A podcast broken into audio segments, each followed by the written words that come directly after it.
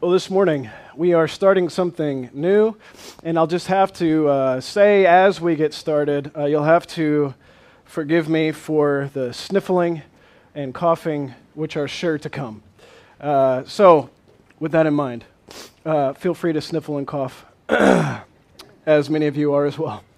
Uh, so, this morning we are looking at uh, the Messiah, specifically seeing Jesus and the covenants and promise promises of redemption together.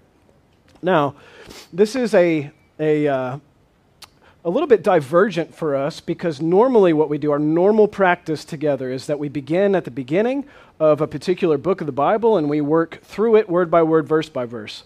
And for the next five weeks, this is more thematic in nature, or you might say topical. But what we're doing is we're working through a biblical, theological concept of the coming of Christ and how Jesus was anticipated from the beginning of the Bible all the way to the end. Okay, so that's what we're doing. We're seeing God's one big grand story together, specifically how it relates to Christmas. Because it is the Christmas season after all, isn't it? All right, we're going to begin this morning by looking at Ephesians 1. If you would like to turn there in your Bible with me, please. This is going to set the stage for us. It's going to set the stage not only for this morning, but the stage for all these next five weeks to come. Ephesians chapter 1, and I'm going to read this morning verses 5 through 11.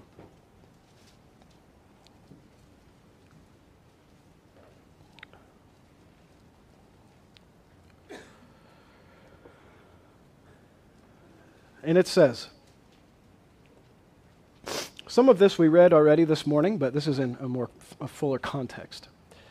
It says, He predestined us for adoption to Himself as sons through Jesus Christ, according to the purpose of His will, to the praise of His glorious grace, with which He has blessed us in the Beloved. In Him we have redemption through His blood, the forgiveness of our trespasses according to the riches of His grace which he lavished upon us in all wisdom and insight, making known to us the mystery of his will, according to his purpose which he set forth in Christ, as a plan for the fullness of time to unite all things in him, things in heaven and things on earth. And in him we have obtained an inheritance, having been predestined according to the purpose of him who works all things according to the counsel of his will. So, as I said, the Christmas season is upon us. And what should be filling our minds at this time is concerning God's plan of sending his son, Jesus Christ, to this earth. This should be filling our minds. A lot of things fill our minds at this time of the year, but what should be filling our minds, what should, well, not only should uh, Christ Jesus constantly be occupying our thoughts, that all of our thoughts are conformed to him, but we should be, in particular, as we do by tradition, is focus our emphasis and our thinking on the coming of Christ at his birth some 2,000 years ago. Now, it is this plan, it's the idea of this plan that's going to hold our attention. God planned for Jesus to come to this earth. You know that. This was God's plan. This was God's plan A. God does not have a plan B. I've said that to you before, and it is true. God has one plan, and He's working that plan out. Rob, if you would please put that first image up there. I have several images I'm going to show you this morning that I have created for our time together over these next five weeks. Now, if you can't see this, or you can't see what's being said here, or if you can't understand, it's okay. Actually, I hope you will understand it more today as we go through our time together, but specifically as we go through all five weeks together. Okay? So, what's being said here? This is a timeline of events. And the general timeline of events of God's great redemptive history, that is the full scope of human history, is creation starts at the beginning, right? That's when all things came to be. And then the fall happens. That's an important timeline event. The fall, that is when the first Adam sinned against God, and it had repercussions not only on humanity, but on creation itself. But then there is the act of redemption. And this is when God sent his Son, Jesus Christ, to redeem all those who had fallen into sin by means of Adam's curse. And then one day there will be the new creation. You see that? So, where does the timeline of God's events go? It starts where? Creation, and it ends where? The new creation. It's very simple. It starts with a man, Adam, and it ends with another man who is in our scriptures indicated as the last Adam. So it goes from creation to new creation, from first Adam to last Adam, but there is a, a quite a bit that happens in between, right? It's where we find ourselves today. Uh, so it is God's plan. I will just say this. Like I said, there is only one singular linear plan of God, and you can see that indicated there. It's a straight line. However, you notice in the middle there, the line gets a little harder to see and it's dotted, and we don't quite understand it as much. That's true, and that's the whole point of our five weeks together, is the blurriness of the plan of God. Never forget, never forget, God has one plan, and that plan is linear. That plan is singular. God never deviates from his plan. Do you ever deviate from your plans? Well, God is not like you. God is not a man. God became flesh but it does not mean God is a man.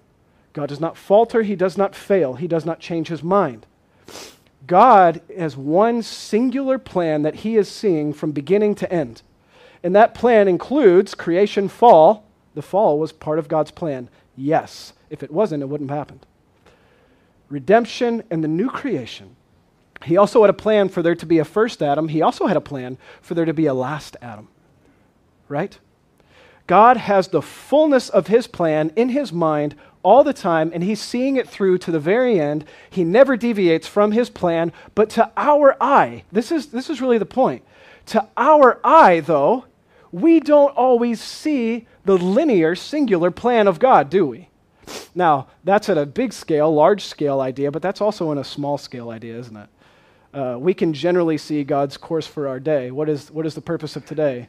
Well, I'm going to give God glory with everything that I have. I'm going to give him all of my strength, my might, and everything I do. I'm going to bless the Lord. That's what God would have for us today, generally speaking.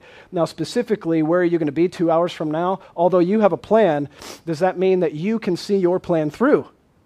You can plan to be at someone's house having lunch here in a little while, but it doesn't mean you'll get there. You understand? You have a plan in your mind, but it may not come to pass. God's plans are unlike your plans. His plans will come to pass. His plans do come to pass. He is God and not man. He is sovereign. He does not fail. And He is good. So God had a plan. And this plan is somewhat cloaked or shrouded in a mystery. We've been singing about that this morning, haven't we?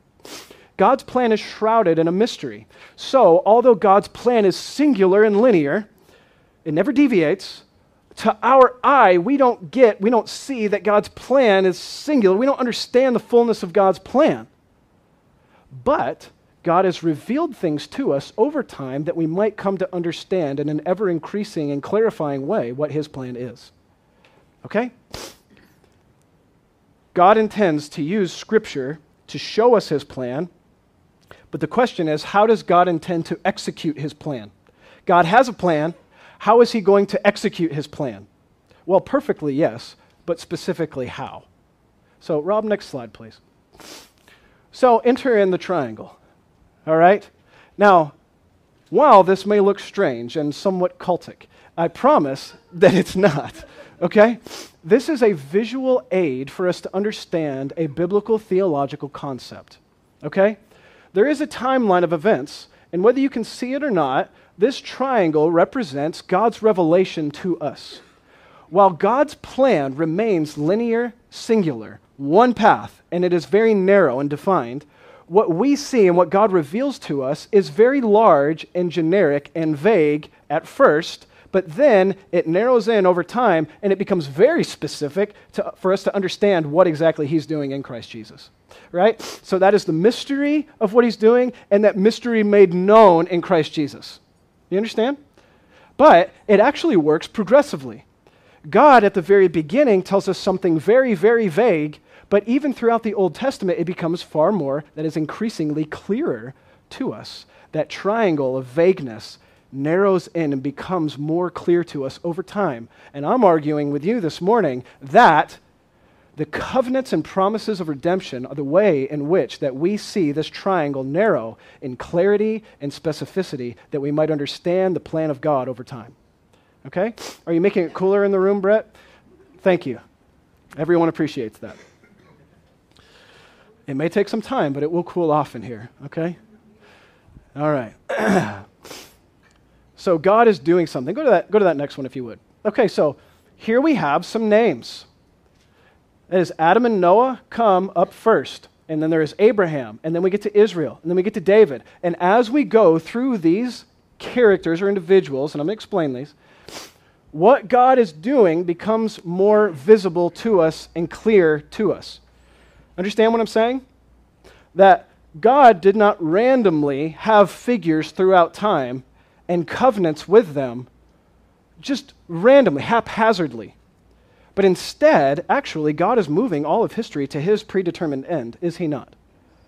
So, as he does that, the, the covenants he makes with people, the promises of redemption that he makes, are moving on a path, on a line, to tell us a story. The covenants and the promises are telling us a story. God has how many stories? He has one story.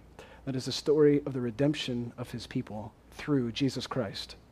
And it takes us from creation to new creation, from first Adam to last Adam. Okay? It is our quest, our goal, right? Our mission. We're going to understand this throughout all these phases throughout our time. All right, next, next one. As we move progressively through this timeline, this is all an introduction, okay? It's meant to somewhat be fuzzy right now, okay? We're taking five weeks to understand the little image I've created here. But the image, remember, is not something I've just created. It's, it's, it's the portrayal of the biblical storyline. Okay? As we move from very vague things, we move to specific things, but additionally, we move from shadows, as the New Testament tells us, to substance.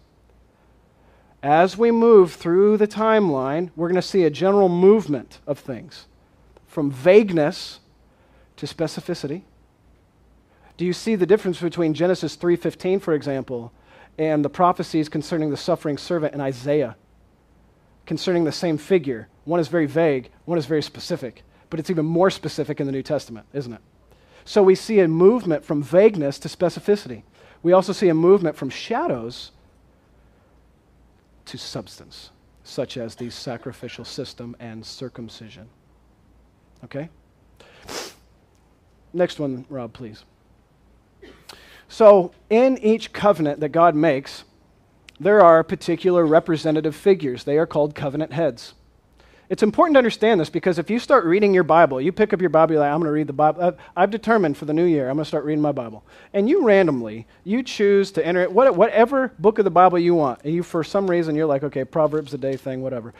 And you're going to do that you're not going to understand the fullness of the Bible without the big picture in mind. It's like doing a puzzle upside down and without the cover.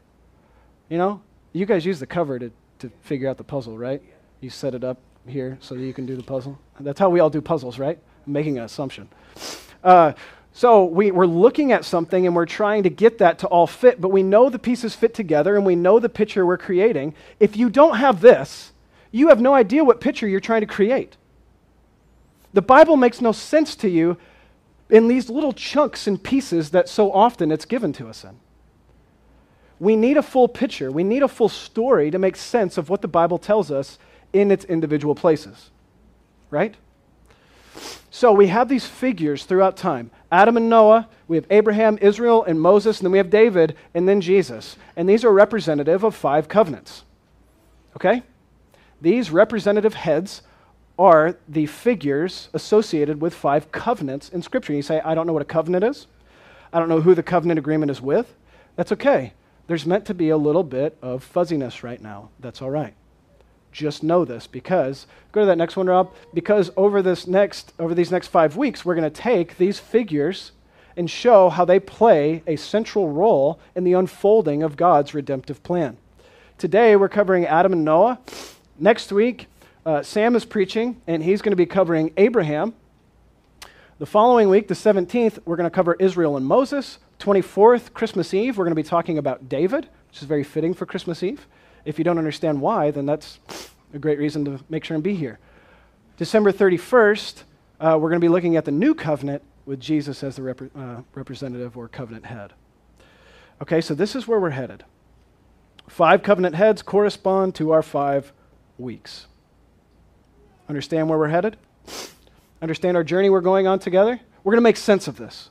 We're going to lay out God's plan as we understand it through God's covenants with people, and we're going to move from a very vague idea of what God is doing to a very narrow idea of what God is doing. But has God moved from vagueness to narrowness, from vagueness to more specific things? God never does that, but that's what our eyes see. That's how revelation is given to us vagueness at first, and then clarity to follow. This is how God has revealed it but it's not his plan. Don't think that God has changed his plan halfway through. For example, he created a covenant people, Israel, and they failed, so he's got to come up with a different type of people. Uh, so he created the church. It's like, okay, maybe these people will be, you know, better. Uh, God never changed his plan. He has one plan, one plan, and we're looking at the foundation of that plan today. Okay? So turn to Genesis chapter 1. It's probably the best place to start. It's the beginning of your Bible. Of course, the word Genesis means beginnings.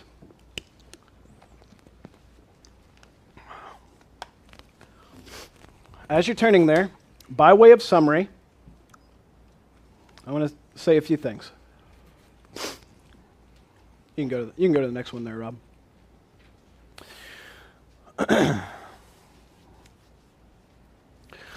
I want to say a few things to you and then we're going to look at chapter 1, beginning in verse 26. I'm going to give you an entire summary of what we're about to cover. Ready? The covenant relationship God establishes with Adam as a representative head of humanity, which represents all of creation, is upheld and confirmed in his covenant with Noah. And this upholding of the covenant with Noah is portrayed as a restart of creation with Noah as an Adam like figure.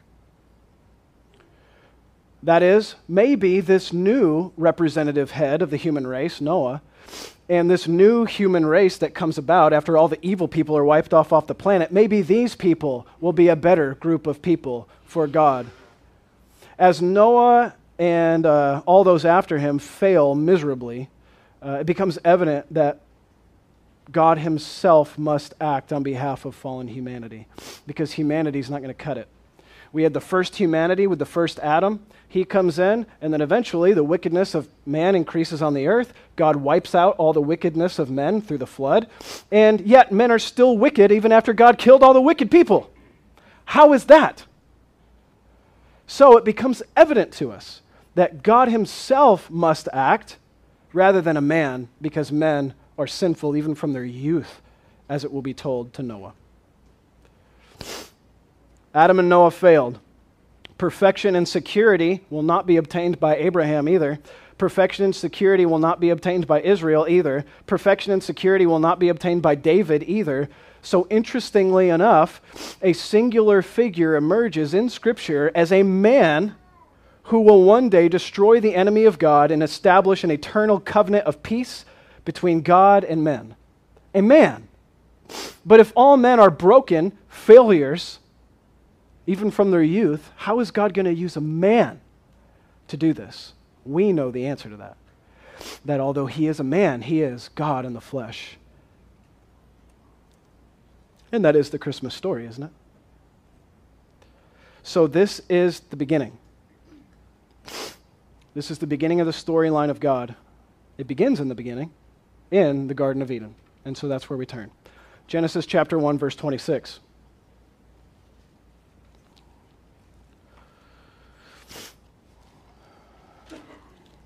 And it says, And then God said, Let us make man in our image after our likeness, and let him have dominion over the fish of the sea, and over the birds of the heavens, and over the livestock, and over all the earth, and every creeping thing that creeps on the earth. So, God created man in his own image. In the image of God, he created him. Male and female, he created them. And God blessed them, and he said to them, Be fruitful and multiply, fill the earth, subdue it have dominion over the fish of the sea, over the birds of the heavens, and over every living thing that moves on the earth. And that's where we're going to stop. You know this story, don't you? Even if you're not familiar with much of the Bible, you know that God created Adam and Eve, and He created them in the likeness of God, in His image. And He created them male and female. You probably know that. Now, I'm going to break this down just a little bit. I'm not going to spend much time on this, but I need to lay it as a groundwork. When you have a sequence of commands like this that we see in Scripture, it's going to mark something particular for us. And knowing that almost every single Hebrew sentence begins with the word and. And, it just always starts with and, okay? Which is just a little mark. Kind of looks like a seven almost in Hebrew. But almost every sentence in Hebrew begins with an and. And when it doesn't begin with an and, it tells us two different, two potentially different things. One, it marks the beginning of a new section. Oh, that makes sense. There's nothing for it to follow, right? And there's no and. So it marks the beginning of a new section. Or it stops the flow of events to give footnotes on what was just said. And it's exactly what we find right here in Scripture. Okay? Where do we find that? It says, verse 27 God created man in his own image. In the image of God, he created them. Male and female, he created them. What we have here is one sentence that begins with and, and two more to follow that do not begin with and, and they're marking footnotes on the image of God. Okay?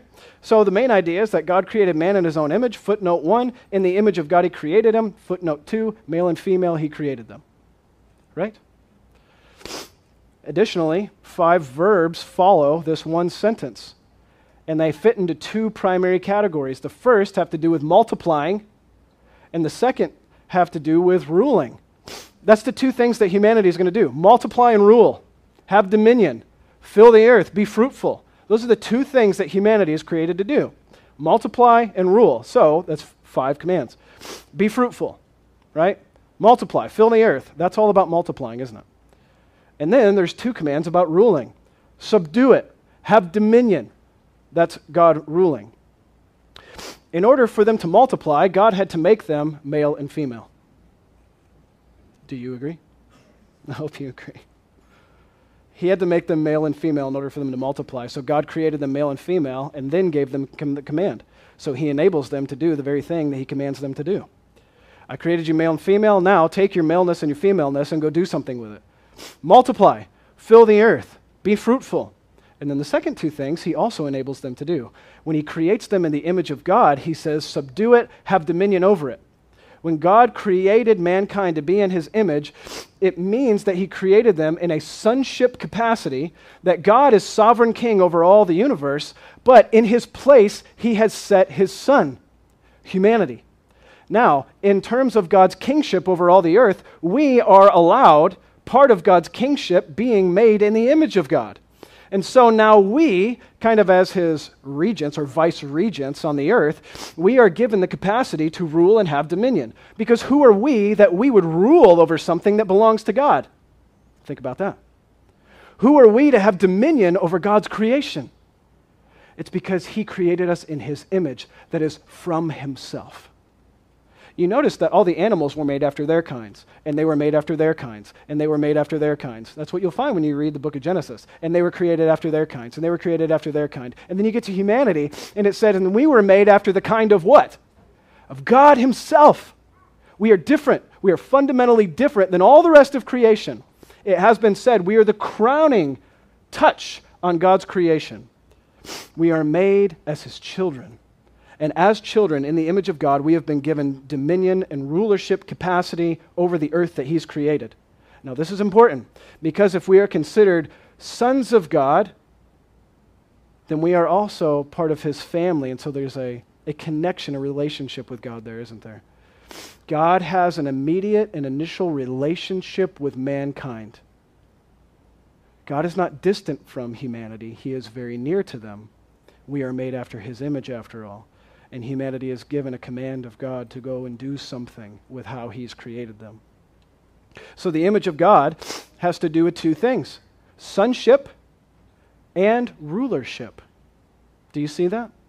Has to do with sonship and rulership. That's what it is to be created in the image of God and after His likeness. So, first point a relationship exists between God and man, and we see it immediately as God created humanity, now this is important. If you see no connection between humanity and God, then God has no obligation to humanity. You need to follow what I mean by obligation. He gives himself the obligation. because he enters into relationship with them. He obligates himself by entering into relationship with his creation. Another way this can be seen, maybe this is something you know or do not know, it's very interesting, is that in Genesis chapter 1, you know that Genesis chapter 1 is a, a large view of, of a, or, or a grand scale view. We're like backed up from it and we see the whole picture of creation. And then chapter 2 zooms in on just day 6. You know that? Do you also know that in chapter 1, the name for God is Elohim? Always, every single time, Elohim. But when it changes over to chapter 2, focusing in on, on God and humanity, the, the word for God is actually a phrase, Yahweh Elohim. And Yahweh is the covenant name of God. So, when you move from chapter 1 to chapter 2, it emphasizes what? The relationship, the covenant relationship that God has with humanity. Okay? We also know that God entered into a covenant with Adam in the beginning. Hosea chapter 6, verse 7, listen to what it says. But like Adam, they transgressed the covenant. Talking about Israel. They dealt faithlessly with me. Like Adam, they transgressed the covenant. What covenant? has it been said? And we're not able to go into the details of all the text of these chapters this morning, but it has not been said, and God made a covenant with Adam. Those words don't exist. But it becomes very clear that a covenant relationship exists. It does. God is in covenant relationship with humanity. Second point mankind is given the job then of representing God in the world, ruling over the creation that he has made. We understand that so far? Mankind is given the job of representing God as his what? As his sons. Go and do. Go and make more humans and rule over this creation. But isn't it your job, God, to make humans and rule over your creation? But He has put humanity in that place. Unbelievable.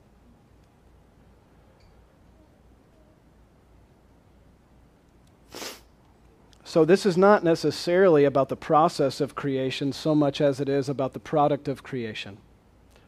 God is establishing his rule through a covenant relationship with humanity. So, Adam, as a son of God, he is also a type of priest. Because what is a priest? What does a priest do? A priest mediates the presence of God, right? And was Adam in the presence of God? Did Adam stand in the presence of God? Yes. He is also a son of God, so he is also a priest of God. And by the way, that makes Eden a garden sanctuary because the very presence of God is there walking around. That's pretty unbelievable. And he has given him the task of ruling the whole creation as a king. And he has given him his word as a prophet. So just understand who the first Adam is. He is a son of God, and he is a prophet, priest, and king. And who is the last Adam? Son of God perfect prophet, priest, and king. From the first Adam to the last Adam, we see things unfold. Now that we've moved from this and Adam and the covenant with God, all sounds hunky dory. All sounds wonderful. God has made man, and God is in relationship with humanity, and they're going to go and they're going to be fruitful and multiply, and they're going to give the praise to God forever, and all will be wonderful. Except that's not how it goes, is it? What happens next? Look at Genesis chapter 2, verses 16 and 17. Adam, as the representative head of humanity and all creation, he is given a particular stipulation that will enable him and those after him to remain in perfect fellowship with him in paradise, because isn't that where they are? They're in paradise in the presence of God. But there is one thing that they must not do in order to maintain this place and this relationship with God. They have relationship with God and they're in paradise. And if they would just stay doing this, they could stay there forever. Genesis 2:16 And the Lord God commanded the man saying, you may surely eat of every tree in the garden, but of the tree of the knowledge of good and evil you shall not eat, for in the day that you eat of it you shall die. Which means, if Adam dies, what does he not have anymore? He doesn't have, well, life, true. But what he doesn't have is a relationship with God anymore. How could he? Right? He doesn't have a relationship with God anymore. So, what happens in our terms, right? By our terms, I mean our terms, that fellowship with God is broken. And what do we need, ultimately? Fellowship with God to be renewed. And if you didn't know, that's why our church is called Fellowship Renewed Church. Okay? Fellowship with God is broken, and what Christ does is he renews that fellowship. That's looking way ahead. That's not where we're at. So, what happens next? Well, the man and the woman don't obey God. They disobey God. They eat from the tree they were told not to eat from. Isn't that right? Unfortunately, perfect fellowship with God in paradise is lost. They had perfect fellowship with God in paradise, didn't they? And perfect fellowship with God in paradise was lost. But here it is. This is for many people in the room. Not much is new news to you yet. You know all of this. But here comes a central piece to the puzzle seeing things on its grand scale. Is that while curses are given to the man and the woman and the serpent, you know those follow, right? There is a promise of redemption made already at this point in scripture, and that is Genesis 3:15. Genesis 3:15 is a very important verse in all of your Bible. You should know that. It should be underlined. It should be highlighted unless you don't write in your Bible, okay? Genesis 3:15 says of the serpent to the serpent, I will put enmity between you and the woman and between your offspring and her offspring. He shall bruise your head, you shall bruise his heel. Now, that's such a vague idea. What in the world are we talking about? That is, there's a snake. Well, we know the snake caused a problem. So, and, and the snake was in opposition to God. So, in general terms, the enemy of God will get a, a pretty bad head wound. Right? And the enemy of God who gets the head wound is going to attempt to wound the seed of the woman, but he's just going to strike him on the heel, and it's not going to affect him very much because a head wound is far more serious than an ankle wound, if you didn't know. And so he becomes the one anticipated, the seed of the woman, a man, right? A man is going to come one day who will defeat the enemy of God and restore man to the paradise that he has lost. Do you see it? But it's very vague, isn't it? That's such a, a vague idea at this point. And that takes us back. Image in your mind the triangle. Very large, vague understanding through Adam. Okay, a guy is going to come and he's going to crush a serpent. What, is, what does that mean? What does that look like? When are you going to do that? How are you going to do that? What, what do we need to do to get the benefits of that? We have none of those answers right now. But we have a promise of redemption, don't we? We have the fall of humanity and the promise of God's redemption. So, a Redeemer will come from the seed of the woman, that is, from the line of Adam. And he will destroy the serpent, bring restoration. That's what he's going to do. Now, he's going to come from the line of Adam, but as we move forward, we're going to understand with more clarity where exactly this Messiah is going to come from, right? Where the Redeemer is going to come from. Because he doesn't just come from the line of Adam generally, right? This really vague idea. But more specifically, as we move down the line, we're going to see that he's going to come from Noah, Oh, because he has to, right? And then he's going to come from Abraham. He's going to be of Israel. He's going to come from the line of who? David. And then how does the New Testament start? The son of Abraham, the son of David. Why? Because God has been telling us this story all along. And now we see this one who's coming, this promised Redeemer who's going to destroy the enemy and bring restoration. I'll mention here just briefly Matthew 121. She will bear a son, and you will call his name Jesus, for he will save his people from their sins. And all this took place to fulfill what was spoken by the prophet Behold, the virgin will conceive and bear a son, and they will call his name Emmanuel. You see that? That's Matthew 1 21, verses 20, uh, Matthew 1, verses 21 through 23. She will bear a son a woman from the line of Adam is going to have a son, and he is going to bring redemption.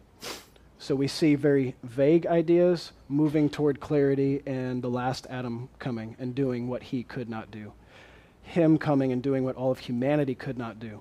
Now, how does this relate to the story of Noah? That was lightning speed through the story of Adam. I know that. But let's get to Noah because it's part of the same promise, it's part of the same covenant. so let's move to Noah. And so we don't have to go very far in your text, though, if you're in Genesis because now we just need to look at Genesis chapter 6. So much happens in the few beginning chapters of our Bible. It's unbelievable, but it sets the course for all that is to come. You miss that, you're not seeing the big picture of what God's been doing all along. So, Genesis 6, verses 5 through 8, let's start there. The Lord saw the wickedness of man was great in the earth. So, Adam and Eve had kids, and their kids were uh, good kids, good, you know, faithful, God loving kids. They loved each other, they gave each other hugs. Uh, one killed the other, if you don't know that. So, wickedness came in the earth, how? Uh, uh immediately, right? Wickedness comes immediately because humanity, humanity's line from Adam is cursed. And they're sinful from the get go, sinful from the beginning. In sin does our mother even conceive us. We are cursed, all of us. But was true even then, right? The Lord saw that the wickedness of man was great in the earth, and that every intention of the thoughts of his heart was only evil continually. What a description of humanity. That every single one of your thoughts and in your heart, you're only doing evil all the time.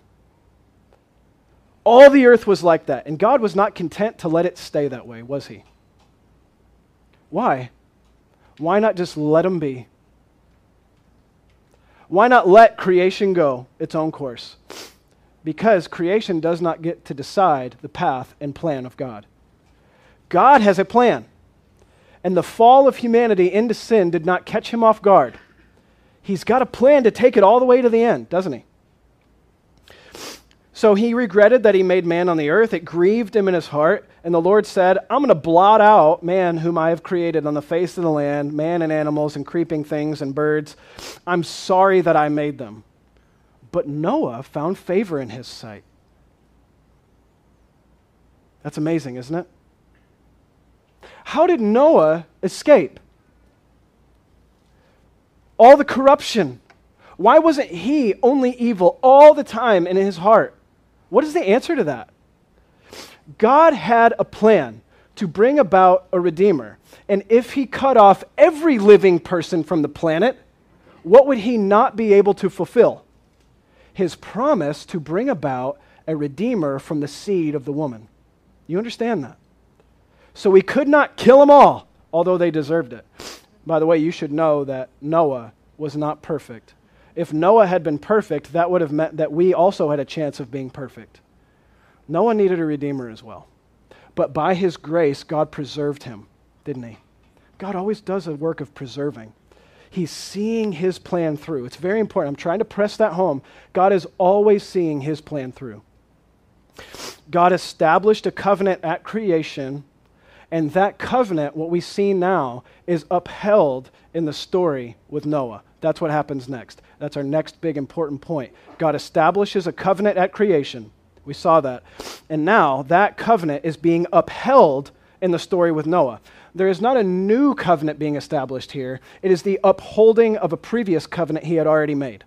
It's just that now we get the terminology of covenant. Look at Genesis 6, verses 9 through 13.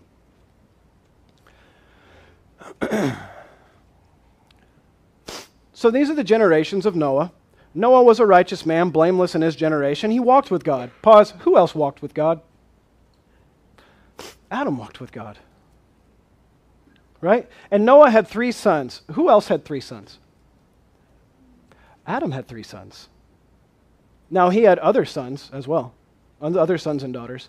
But Scripture specifically seems to go into detail here, representing Noah as a second Adam.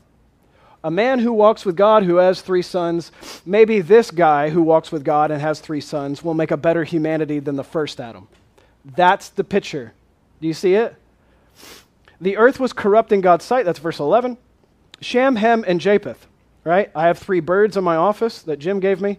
They're not real birds. I named them Shem, Ham, and Japheth. now the earth was corrupt in God's sight, and the earth was filled with violence. God saw the earth, and behold, it was corrupt. All flesh had corrupted their way on earth. And God said to Noah, I have determined to make an end of all flesh, for the earth is filled with violence through them, and I will destroy them with the earth. So, because God made a promise, He's going to fulfill His promises. The pre fall covenant established with Adam as its covenant head, now has a new representative covenant head who is Noah. And that's how it's working. Okay? That's where we're at. But we have to move because it doesn't remain this way. We have Noah and the confirmation of the covenant, right? But now, formation of the covenant, right? But now what we see, moving to chapter 8, is Noah, sin, and the remaining promise. See, even when sin creeps in, God remains faithful to his promises. I'm going to say that again because that's very important for us to understand, not only in God's storyline, but in your life. In the midst of sin, God remains faithful to his promises. All who call on the name of Jesus Christ will be saved. But what if I call on the name of Jesus Christ in faith and then tomorrow I make a mistake? Does God take back his promise of salvation just because you made a mistake? No, never. He is a God who fulfills his promises because we're imperfect. Because we are imperfect, he must do the work of salvation. That's the thing. That's what God is doing all along. He's the one saving, always. It's not you that saves, it's not you that remains saved or keeps yourself saved. It's always God. God is the one doing the work. If it was left up to you, you'd have no chance. Not one of us would have a chance. How does that work itself out in the story of Noah? Chapter 8, verses 20, verses 20 through 22. So, Noah, now I'm, I'm, skipping the, the flood story in a sense. Uh, God sends rain, and the, the fountains of the deep and the sky burst open. I have a theory on that, right? Uh, the sky burst open and the floodgates uh, all fill the earth, and uh, lots of things change after that. People don't live as long. You read the first chapters of Genesis, and people are living like a thousand years, and you say, why doesn't that happen anymore? Well, the very nature of earth itself changes after the flood, and men are no longer able to live as long. So God caps humanity at about 120 years. Before mankind was on a vegetarian diet. After the flood, God gives them animals to eat. Things change, but God's promise and God's plan does not change. So here's where we see the covenant. Noah built an altar. I'm in chapter 8, verse 20. Noah built an altar to the Lord, and he took some of every clean animal and some of every clean bird. He offered the burnt offerings on the altar. And when the Lord smelled the pleasing aroma, the Lord said in his heart, Listen to what God said in his heart after the flood, I will never again curse the ground because of man. For, here's why the intention of man's heart is evil even from his youth. Neither will I ever again strike down every living creature as I have done. God's making a promise. Do you hear it?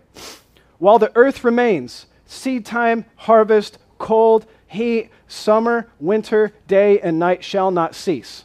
If you have fears of global warming and we're not going to have winter anymore, that's not what the Bible says. Until the end, the seasons will remain. God is the one in charge of that, okay? God has just made a promise to what or to who? This is a covenant with creation itself and with every living thing on it. And that includes humanity, that includes the animals, it includes creation itself. Do you know that God cares for his creation? Do you know that he cares for the animals that he's created? And above all, do you know that he cares about you? Because you were created in his image. He created you. And the point of him creating you was that you might see him and give him the glory he deserves. He is a good God. He is worthy to be praised.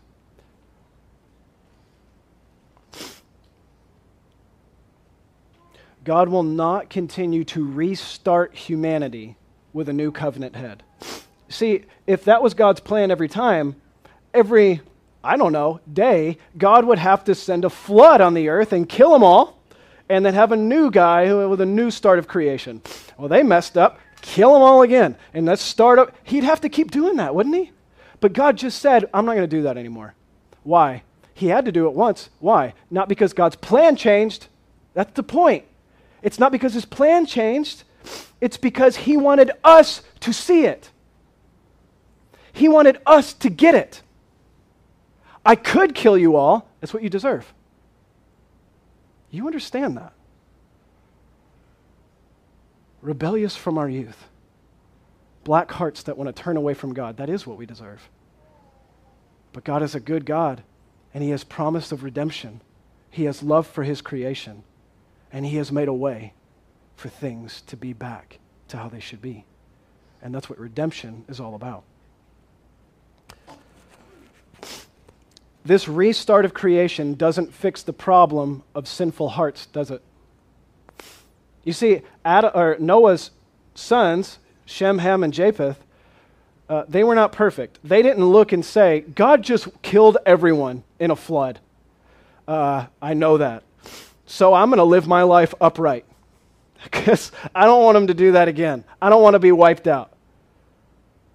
And so it made them perfect human beings? No, it didn't, did it? Why couldn't they change? Why couldn't they be perfect? Why couldn't they learn? The answer they can't. They are cursed. Their hearts are cursed. And the curse must be lifted. Someone needs to make right all that has gone wrong, and God has already promised to do it even from the beginning. God is going to make all things right. But right now, in this story, we don't quite get it yet. We have a vague picture of what's about to happen, and we understand God's character and what He can do and what He should do. But we know that God is making promises of redemption, and He's going to fulfill His promises. Chapter 9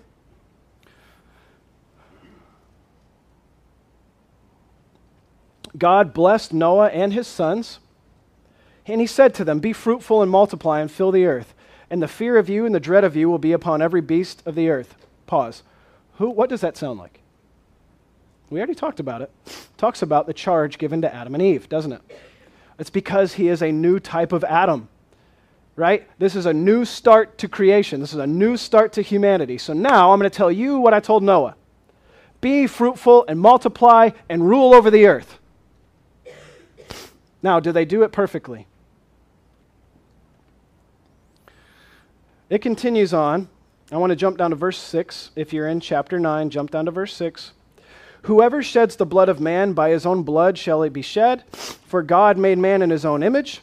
And you be fruitful and multiply, increase greatly on the earth, and multiply in it. And then God said to Noah and his sons, Behold, I establish my covenant with you and your offspring after you, with every living creature that is with you who is God establishing his covenant with? With the people and with the animals and with the creation itself. I'm, I'm pressing that in because too often we narrow the scope of God's covenant relationship. Okay? God has a plan for all of his creation, not just humanity. And he's restoring all things, not just humanity's relationship with him. However, that is the highlight, isn't it? That is the focus. He says in verse 11, I establish my covenant with you. Never again will all flesh be cut off by waters. Never again shall there be a flood to destroy the earth. And this is the sign of my covenant. What is the sign of God's covenant? The rainbow. Yes, the rainbow belongs to believers because we understand what it means. The rainbow in the sky is God's promise that He will keep His covenant stipulations Himself regardless of what all we do in the meantime. God has a singular plan. He's going to see it through. We can't mess it up. We, we feel like we can. We can't mess up the plans of God. Now, I will say, I think it's important. I'm going to say this quick. I'm going to move on from it. You have more questions about it? Maybe I'll cover this in the addendum tomorrow, okay? But there, there's, a, there's a concept here that you might be thinking, well, God never said he established a covenant with Adam, but he does say he establishes a covenant with Noah. Seems to be a new covenant relationship. However, um, there's actually a, a phrase here that's used for establishing a covenant. And whose wedding was it where I talked about a covenant? Allison and Cheney's. You remember that? You probably don't. You had other things on your mind. I talked about what a, what a covenant is, and, and the term used in Hebrew is karat barith, and that means to cut a covenant. Okay? And uh, Sam next week is actually going to cover a little bit about the symbolism of that because when God establishes his covenant with, with uh, Abraham, an animal gets cut in half. Right? And the whole point is that uh, if I don't keep my end of the bargain or you don't, then you're going to get cut in half like this animal. So it means to cut a covenant. But but karat barith, cut a covenant, is not used here with Noah. Instead, it's hakim barith, which doesn't mean to cut a covenant. It doesn't mean to establish a new covenant. It means to uphold a previously existing covenant. Where was the other covenant that he's upholding? It was with humanity in creation. It was with everything that he had made. He is personal. He is there. He is near and he cares. He is a relationship. And God is upholding all those promises here with Noah. You see it? I hope you do. So, this brand new start for humanity doesn't accomplish peace with God, does it? It doesn't establish a lasting, unstained relationship with Him in paradise, does it? Is that what, after the flood, humanity was in perfect relationship with God? They walked with God, they gave Him praise, and they never sinned again. Now, the reader might expect that in a sense, but God is very quick to say, but humanity is going to continue in sin. I'm just not going to do this again. Instead, I'm going to redeem humanity a different way because it can't be dependent on humanity to save themselves. So I'm going to save them. I alone, with my strong hand, I will deliver them myself. So he himself is born as a man to deliver humanity and restore all that was lost. That's God's plan from the beginning. Now, the story of this continues. Genesis 11, 1 through 9. Um, I'm not going to go into detail about that this morning, but what is that story? That's the, the story of the Tower of Babel, right? God told them to go and fill the earth and increase and multiply, and what did they do? They huddled together and didn't go and fill the creation that God had given them. Immediately, they want to make a name for themselves. That's what the, the, scriptures say. Rather than making a name for God and doing what He has commanded, humanity immediately rebels against God. And so this is when God then confuses the language. The place is called Babel, and, and then the people spread out. Why? Because that's what God intended, and He was going to see that they did it. Right? Okay, so just some summary points. We're going to bring this to a close this morning. Adam was not good enough. Did you see that this morning? Noah was not good enough. Did you see that this morning? The new start to creation wasn't good enough. Did you see that this morning? I hope so. Even wiping out all flesh wasn't good enough. The problem of sin is becoming the clear issue. So, if the issue of sin is not dealt with and perfectly and thoroughly, then what hope does humanity have? None. We can't do it ourselves. So the Redeemer is going to come. He's going to come through the line of Adam, but now, more specifically, we see he's going to come through the line of Noah. And then we're going to see next week, more specifically, he's going to come through the line of Abraham. Okay? This Redeemer is coming. God promised him Genesis 3:15. He is coming, and God is telling us his story but it's starting out very vague. But the thing is that we know the final clarity of what God is doing. But we have to see that God's been telling this story the whole time. Christmas Day is the climax of the story. He's here, He's come. The Redeemer of all humanity has finally come. Thank God that He has been faithful to His promise. I'm going to reference just uh, quickly again Matthew 121, but from a different perspective. you remember we read this earlier? She will bear a son. You will call his name Jesus, for he will save his people from their sins. Do you remember that? The name Jesus, I've explained to you before, his name would have been pronounced Yeshua. And that's a, it's the name Joshua. but it, it's, it's, it's, a, it's a kind of a compound name. Yeh stands for the tetragrammaton, which is uh, Yahweh, okay? Y H W H. So it's God is the first part of the name Yeshua. And then Shua means salvation in Hebrew. God is salvation. That is what the name Jesus means. So you will call his name Jesus. Why? Because God's about to save you, and he's the one to do it. God is bringing salvation himself. He's going to deliver you. He will be the last Adam. He will be the proper representative of the human race. He will initiate a final great covenant with the people. He will bring us into the land of promise, one where man has perfect and lasting relationship with God forever in paradise. He is the one to do it. He is the one we celebrate. He is the one that we give our lives to. If you have never given your life to Jesus Christ, perhaps it's because you never understood who he was. Maybe it's because this great story of the Bible was never clearly communicated to you. You didn't get the whole point, you didn't see the whole picture. I, I hope this morning that it's become clear humanity cannot save themselves, you cannot save yourself. And you might ask, what do I need to be saved from? You need to be saved from the fact that you are a cursed individual, and that just like in Noah's day, your thoughts, whether you realize it or not, are, are evil continually. Why? Because you have not yet given your thoughts to God Himself, because you have not placed your faith in Him, because you do not give God the glory as God. And so, because of that, because you have rebelled against God, just like when He wiped all humanity off the face of the planet, just like when He told Adam and Eve, You're going to die now, sin has consequences. You will not escape the consequences for your sin. That is left to yourself. God has made a way for you to escape the consequences of sin. And that is by placing your faith in the Redeemer the one he promised to send, who is Jesus Christ the Lord. If you confess with your mouth that Jesus is Lord and believe in your heart that God raised him from the dead, guess what? You will be saved. Saved from what? Saved from the penalty you deserve for your sin. It's time to put our life in perspective, isn't it?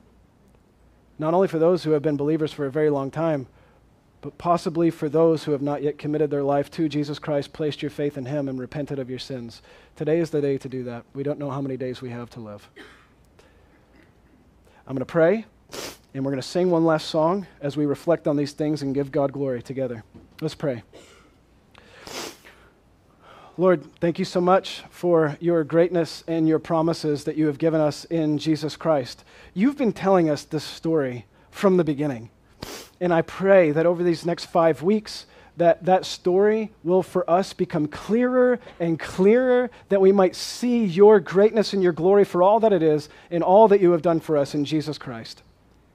God, I pray for everyone in this room today that we would be living our lives properly representational of you on this planet. But we understand that that's impossible without the Spirit of God coming into us and changing us, and that's impossible to have without faith in Jesus Christ, who is our only way to restore a right relationship with you. And you have given us a promise of a hope of a future inheritance in the new creation. That is where you're leading us all. That's what you've given us. You've given us what we could never attain on our own perfect fellowship with you in paradise forever. God, we praise you for what you've done, and I pray, Lord that you would press conviction onto all of our hearts this morning, that we might give you the praise you deserve. We pray in Jesus' name.